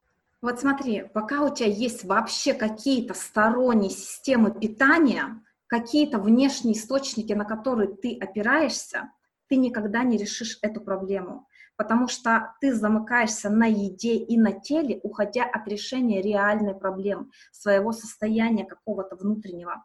Это первый момент. Второй момент. Человек психически, физически здоровый, если он ест по чувству голода и сытости, у него никогда не будет лишнего веса. У нас есть физиологический вес, называется set point, та штука, которая передается генетически, и организм стремится его удерживать, потому что именно в этом состоянии можно поддержать оптимальное здоровье. То есть можно на любой системе питания ты похудеешь, но входя в эту систему, задай себе вопрос, сможешь ли ты ее поддерживать всю свою жизнь, потому что это будет искусственно созданное тело. И как только ты шагнешь вправо, шаг вправо, шаг влево, тебя снова будет возвращать психика к твоему биовыживательному процессу. Пока ты не разберешься со своей жизненной стратегией, на что ты вот реагируешь едой, какими ты чувствами реагируешь, и не научишься кушать по своему чувству голода и сытости, тебя мозг постоянно будет возвращать. Вот смотри, не, не случайно же лишний вес приходит. То есть это какая-то твоя защита, да, зачем-то тебе он нужен для того, чтобы выживать в этой жизни. И вот ты сознательно себя худеешь, там ограничивая в какой-то какой-то еде, в каких-то штуках, то это же биовыживательный механизм. Значит, условно говоря, вот если мир для тебя угроза, и ты такая, хоп, скафандр свой скинула какой-то, да, и вот ты такая голая перед всей этой угрозой стоишь. И организм такой, сос, сос, сос. Нужно срочно запустить какие-то другие системы, чтобы нам выжить, потому что все, кругом опасность. И он тебе бах, чего-нибудь нафигачит. Давай-ка там щитовидку подкрутим и каких-нибудь гормонов выпустим, чтобы случилось что-то другое для того, чтобы обеспечить выживание. Ну, я к примеру говорю, да. То есть вот я тебе метафорой рассказываю, что происходит, когда человек сознательно пытается забрать то, что обеспечивает выживание. Нужно разобраться с тем, что для тебя составляет, в принципе, эту угрозу, от чего, от чего, что ты вот заедаешь, да, потому что здоровый организм, вот смотри, когда ты прибегаешь голодная домой, если ты открываешь холодильник, и у тебя будет, ну, там, что, что ты любишь из еды, там, курочка, картошечка, там, ну, что, какая любимая еда, да, и там кусок торта, то ты, вероятнее всего, выберешь сытную еду, ты не будешь сразу падать на этот торт, потому что в организме все запрограммирован. Он понимает, что ему нужны питательные вещества. Важно отдать эту функцию телу, а это можно сделать в том случае, когда ты научишься себя понимать. Когда ты научишься себя понимать, ты будешь доверять, у тебя возникнет сразу вот эта та самая уверенность к себе, которую люди все ищут, и у тебя возникнет доверие к телу, и у тебя не возникнет мысли идти вообще по чьим-то другим потребностям и желаниям, потому что вот оно, мое тело, мой разум, оно со мной, я это все чувствую, я эти все сигналы понимаю, я полностью знаю, что я хочу, соответственно, я это могу реализовать. Вот она, все, сразу вся жизнь выстраивается вверх. Поэтому это длительный процесс. У кого-то это занимает не два года. То есть порой это вот процесс, который длится всю жизнь, потому что это дает личностный рост, личностное развитие. Нет развития, есть деградация. Вообще тело — это зеркало, зеркало того, что с тобой происходит, твоего отношения к себе и к окружающему миру, того, что там в окружающем миру происходит. Вот, это симптом. С телом, через тело можно работать, но проблему ты не решишь, потому что ты работаешь с симптомом. Это то же самое, что аллергию мазью постоянно. Мазать, мазать, мазать, мазать. И оно вот как бы вот здесь прошло, но как только триггер будет возникать, аллергия снова будет появляться потому что сама проблема не решена. Вот то же самое работать с лишним весом через тело. Пока не решена проблема, пока не проанализирована стратегия жизни, почему ты реагируешь едой, от чего ты там защищаешься, прячешься, убегаешь, еще что-то. То есть это будет постоянно возвращаться, потому что обеспечивает твое выживание. Супер, спасибо тебе большое. Так, пока мы ждем вопросы, я тебе задам наш вопрос. Как часто ты готовишь? Слушай, я с сентября месяца вообще не готовлю. Так, ну что ты что, что такое же тогда? Потому что, потому что к нам приехала бабушка, мама моего мужа, и вот кухня сейчас это ее процесс. Вот, ну, до этого я как бы готовила, там, сколько там положено, два раза в день, либо что-то, какое-то одно блюдо на несколько дней. Детей Понятно. же надо чем-то кормить. Хорошо. Какое самое интересное, необычное, вкусное блюдо ты сама приготовила за последнее время? Ну, окей, там до сентября, там еще что-то. Слушай, у меня нету таких. Если не брать возраст 7 лет, когда я пробовала там печь пироги, у меня такой штуки нет. Хорошо. Я поняла. Ну, то есть я это понимаю, это кулинария для тебя это рутина, это не любовь. Для меня это рутина, я вообще не люблю готовить. Для меня, если честно, это вот пустая трата времени, вот так же, как уборка. Ну, то есть меня это вообще не вдохновляет. То есть я знаю, люди, вот, допустим, э, мама моего мужа, она безумно любит готовить. То есть вот эта кухня, ей самое главное место в ее жизни, прям это безумное счастье для нее. Для меня нет. Так, хорошо, мы, мы с тобой поговорим после эфира об этом, как мы изменим ситуацию. Хорошо. Как лично ты учишься кулинарии? Ну, это, по никак. Никак. Одно время я, ну, там тоже когда-то давно-давно, я там брала книги, по-моему, рецептов, что-то скачивала в интернете, какие-то рецепты, что-то пробовала. Но это, знаешь, тоже такое, э, как это, социальное убеждение, типа, женщина должна уметь готовить, там должна вот вкусно что-то. И я пыталась себе это навязать, потом я признала себе, что это вообще не мое, и меня отпустила. Хорошо, ну тогда какое необычное сочетание вкусов э, тебя вдохновили? Ну, то есть не обязательно, что ты готовила, ты могла просто где-то в ресторане поесть или как раз у свекрови попробовать. Вот просто не, неожиданное сочетание вкусов, которые ты подумала, как прикольно, вот, ну, какое, не, как, какое необычное. Вот, слушай, мне сложно ответить на этот вопрос, потому что я не могу сказать, что я прям какой-то гурман еды, кроме вот шоколада. Вот шоколад — это моя любовь и моя зависимость. Ко всему остальному я отношусь вообще ровно спокойно и могу, в принципе, без всего прожить. Но, пожалуй, знаешь, такой гурманский вкус, который я пробовала, это кофе с лимоном. Да, я знаю, да, вкусно очень. Прикольно. Не, не все как бы понимают, не все вот могут, но вот тогда меня как-то это прям вот, вот такая вот эмоция, которую я помню до сих пор. Спасибо тебе большое. У ребят больше нет вопросов. Спасибо тебе большое за эфир. Очень полезно, очень интересно. Я прям реально вдохновилась. Я прям это нацелена попробовать с дневником поработать, посмотреть, как это пойдет. И, в общем, надеюсь, это даст пользу. Напоминаем, ты говорила, какую ты, какую ты практику ребятам дашь, если они тебе в личку напишут в Инстаграме?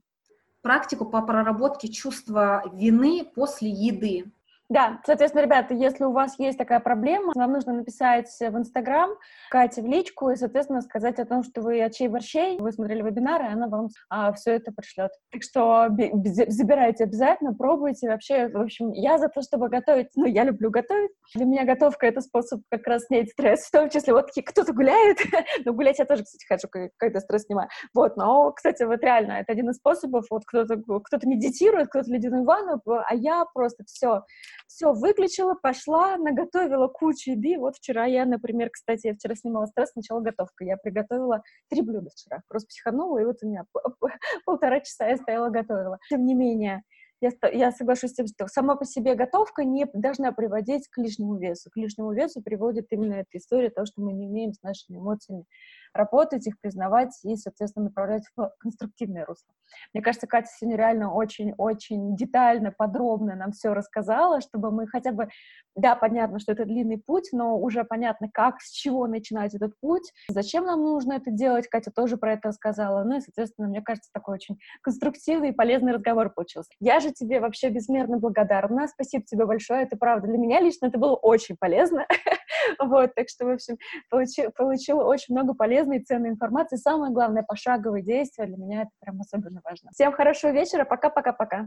Пока.